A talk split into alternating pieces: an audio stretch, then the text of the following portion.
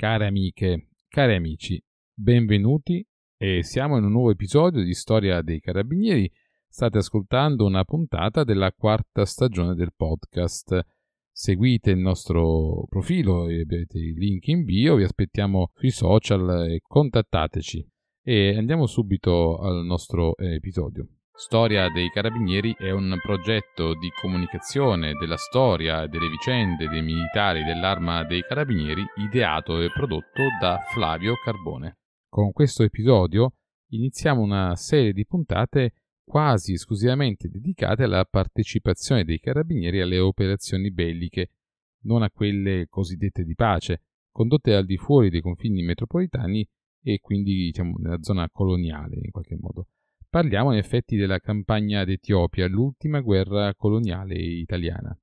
Giorgio Roscià scrive con Giulio Massobrio che, citiamo un passaggio breve, la guerra di Etiopia segnò il momento di maggior successo e popolarità per il regime fascista come per l'esercito, che in soli sette mesi aveva distrutto un impero secolare, superando le più rosee previsioni.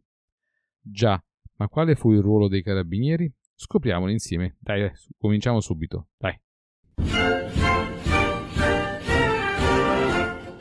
Innanzitutto va ricordato che fu una guerra fascista di aggressione a un paese che sedeva nella società delle nazioni. Di fronte a un progetto di offensiva prudente che l'esercito proponeva a Mussolini, nel 34-35 il Duce cambiò pensiero spingendo per una guerra piena di mezzi e tecnologia senza badare a spese. Dicono ancora Roscià e Massobio che fecero della guerra d'Etiopia l'unica combattuta dall'esercito italiano con una larghezza americana, tra virgolette, di mezzi. Il colpo di spedizione in Africa orientale crebbe rapidamente fino a contare nel maggio-giugno 36 circa 330.000 militari italiani, 87.000 askari e 100.000 lavoratori italiani militarizzati, con 10.000 mitragliatrici, 1.100 cannoni, 250 carri armati, 90.000 quadrupedi, 14.000 automezzi, 350 aerei differenti, così proprio i due autori. Dopo una gestione modesta dell'inizio operazioni il 3 ottobre 35 nelle mani di De Bono e il 5 maggio 36 Pietro Badoglio entrò trionfalmente in Addis Abeba mentre Graziani con le sue truppe convergevano ancora sulla capitale etiopica dalla lontana Somalia. Ancora Roscià e Massobrio affermavano che la guerra di Etiopia rappresentò per l'esercito un grosso successo di prestigio, ma si tradusse in un fattore di debolezza nella preparazione della guerra europea. Dunque, quale fu il ruolo dell'arma? Costituito un comando superiore ai carabinieri reali necessario per il coordinamento tecnico-funzionale delle parti dell'arma mobilitati con funzioni di polizia eh, militare, alle sue dipendenze si trovarono complessivamente 55 sezioni carabinieri da montagna, 6 a cavallo, 5 eh, miste, anzi rettifico 6 miste, 3 sezioni zaptier, 23 nuclei più oltre 3100 zaptier dubat somali organizzati in reparti diversi, meno così dice il sito dell'arma, quindi va, non si capisce effettivamente questi reparti diversi cosa fossero. Probabilmente erano queste bande irregolari. In effetti, negli ultimi mesi del 35 e prima quindi dell'inizio delle operazioni, nella zona nord del confine eritreo, il maggiore Giuseppe Contadini ebbe un ruolo importante, cioè organizzò quattro bande irregolari di indigeni che svolsero diciamo, delle funzioni di ausiliari di polizia per la vigilanza delle frontiere. A sud, invece, durante la campagna furono impegnate le cosiddette bande autocarrate, mobilitate a Roma e organizzate ciascuna su due compagnie e un plotone e comando, tutte attività un po' diciamo, amministrative in qualche modo, con una forza complessiva di circa 10.000 uomini. Questi reparti furono inseriti nel fronte dell'Ogaden, dunque partendo a sud della Somalia nell'ambito del raggruppamento bande alle dipendenze del luogotenente generale della milizia volontaria forestale Augusto Agostini, comandante di un'omonima colonna composta da carabinieri da questa corte volontaria della milizia forestale alla quale egli apparteneva come comandante, e una banda Dubat. La colonna si distinse nella seconda battaglia dell'Ogaden, così almeno è chiamata, dove l'apice dello scontro si ebbe a Gunugadu, località situata in una zona rocciosa e piena di boschi secolari. Il 20 aprile 1936 iniziò l'investimento italiano dell'area, che durò circa quattro giorni con fuoco d'artiglieria e bombardamenti aerei, tanto che vi furono circa 5.000 morti da parte etiope. Nei combattimenti più accesi caddero tre carabinieri, poi insigniti di medaglia d'oro a valor militare, il carabiniere Vittoriano Cimarrussi, il paregrado Mario Ghisleni e il capitano Antonio Bonsignore, mentre altri militari dell'arma morirono nel corso dei quattro giorni complessivi di lotta. Ecco. E il numero dei carabinieri caduti in questa battaglia ammonta a 22. A seguito di questo forte scontro, l'esercito etiope si sbandò quasi completamente, tanto che l'8 maggio capitola Arar, che è la capitale di questa regione, e la bandiera italiana sventola a dire Dawa, dove la colonna Agostini si congiunse con le altre due colonne che provenivano anch'esse dal sud della Somalia. Per il regime questa guerra era un affare piuttosto serio, dunque non si badò a spese, al punto che per tali esigenze furono richiamati in servizio eh, tanti carabinieri, numero molto importante, circa 12.000. Basta pensare che durante il primo conflitto mondiale l'arma aveva impiegato al fronte complessivamente per tutti i quattro anni circa 18.000 uomini, quindi anche se l'organico era diverso e molto più modesto, eh, rappresenta, rappresentano numeri molto importanti. Questo dobbiamo essere consapevoli veramente, però si consideri che in questo caso, in questo periodo, la forza era diversa, era più, più alta, più importante, quindi eh, 18.000 uomini della prima guerra mondiale non corrispondono ai 12.000 della guerra d'Etiopia. In quel caso 18.000 erano più alti, qui erano più modesti perché il numero complessivo dei carabinieri in servizio era molto più alto, era cresciuto parecchio. I reparti mobilitati complessivamente furono 78 sezioni carabinieri svariati nuclei oltre a queste bande autocarrate e poi i reparti di irregolari indigeni che non contiamo. Per dare un'idea della situazione al termine delle operazioni belliche, dobbiamo ricordare che vi furono 208 carabinieri caduti in combattimento e 800 feriti. Se poi guardiamo le medaglie al valore militare, vi furono 4 concessioni della massima ricompensa, medaglie d'oro al valore militare, 49 d'argento e 108 di bronzo, oltre a 435 croci di guerra. Infine, al rientro in Italia, quando le operazioni militari furono dichiarate concluse, la bandiera dell'arma dei carabinieri ricevette la croce di cavaliere dell'Ordine Militare di Savoia, con una breve motivazione che la seguente vi leggo. Durante tutta la campagna diede innumerevoli prove di fedeltà, abnegazione e eroismo. Offrì olocausto di sangue generoso, riaffermò anche in terra d'Africa le sue gloriose tradizioni diede valido contributo alla vittoria. Ecco. Il Comando Superiore Carabinieri Reali divenne in realtà il vertice dell'organizzazione una volta che era cessato effettivamente il conflitto, quindi eh, lì iniziarono i veri problemi.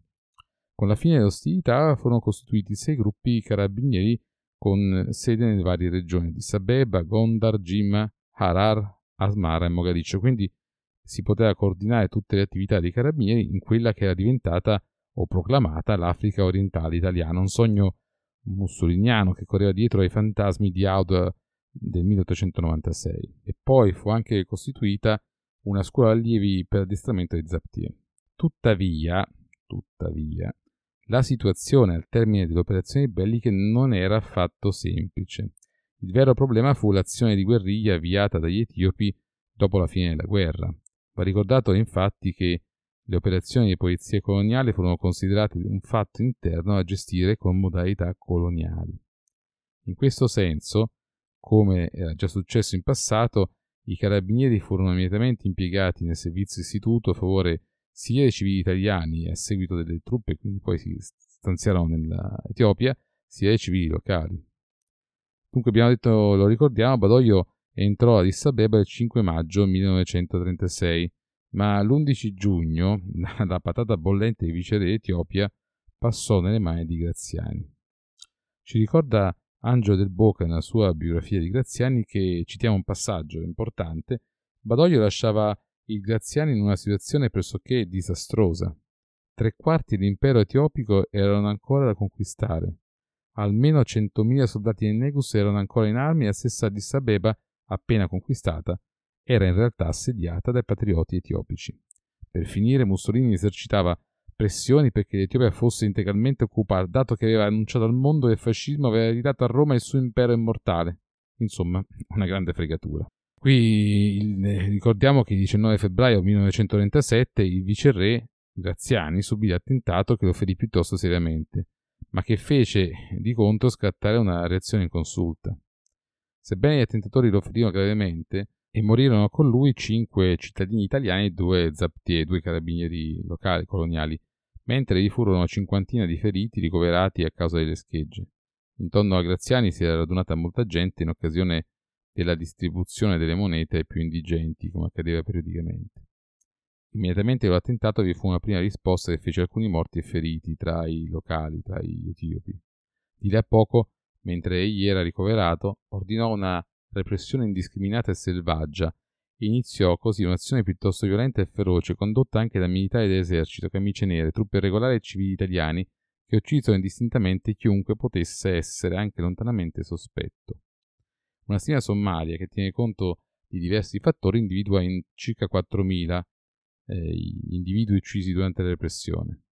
Furono poi eliminati i cantastorie così fondamentali per la cultura etiope, gli indovini, per giungere poi all'uccisione del clero di Debra Libanos, città conventuale che fu liquidata completamente.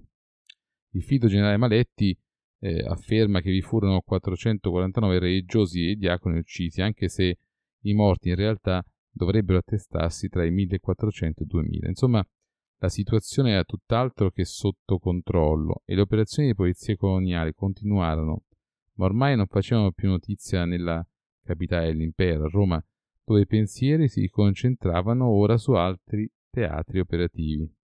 Sarebbe arrivato presto l'impegno in Spagna. Per concludere, va detto che la guerra d'Etiopia fu piuttosto breve e ricca di mezzi e di dotazioni. Tantissimi italiani parteciparono allo sforzo bellico e tanti di questi ritornarono in Italia dopo aver vissuto un'esperienza che difficilmente la vita nella penisola avrebbe loro consentito. Tuttavia, la situazione nella nuova regione del fresco impero necessitava ancora di truppe e di operazioni che continuavano a costare in termini di vite umane sia da parte italiana sia da parte della popolazione etiope. Il castello di carte sarebbe crollato molto presto, appena cinque anni dopo, ma quegli italiani ancora non, non se ne rendevano conto. Forse i carabinieri potevano avere qualche segnale in più, abituati a osservare la popolazione e a conoscere il territorio come pochi sapevano fare, grazie anche all'importante contributo dei militari coloniali. Dispiace in queste poche righe non poter ricordare i Zaptier che tanto fecero durante il periodo delle operazioni belliche, ma soprattutto durante il periodo successivo, per quanto possa essere stato breve. Dunque, cosa ne pensate? Vi è piaciuto questo episodio? Avete curiosità? Perché non ci contattate con messaggio diretto e ci lasciate qualche commento? Dai, un piccolo sforzo. Nel frattempo, nel frattempo rimanete con noi e seguiteci soprattutto iscrivendovi alla nostra newsletter. Tutti i link sono in bio e quindi vi lascio poi alla ricerca direttamente nel podcast. Insomma, continuate a seguirci. Eccoci giunti davvero alla fine episodio, storia dei carabinieri. E questa volta vi chiediamo di cambiare piattaforma se avete naturalmente un iPhone. Eh, adesso cercate il podcast sulla vostra app che si chiama Apple Podcast sperando che voi sappiate che esiste eh, nel vostro iPhone un'applicazione di questo tipo. Cercatela, scrivete poi Storia dei Carabinieri, così ci trovate immediatamente. A quel punto continuate pure ad ascoltarci, ma soprattutto se scrollate giù arriverete alla parte Ratings and Reviews, dove potete valutare lo show. 5 stelline chiaramente ci farebbero piacere, però insomma non, non, non siamo tassativi. E lasciateci pure qualche commento sul nostro lavoro che è molto importante per chi come noi lo fa in maniera assolutamente gratuita, cercando di offrire dei contributi, dei, delle riflessioni che possono essere utili per chi vuole scoprire qualcosa in più di questa storia d'Italia raccontata attraverso la storia dei carabinieri. Dunque vi invito a continuare a seguire il blog e a entrare a far parte della community presente sul canale Telegram. Grazie e a presto.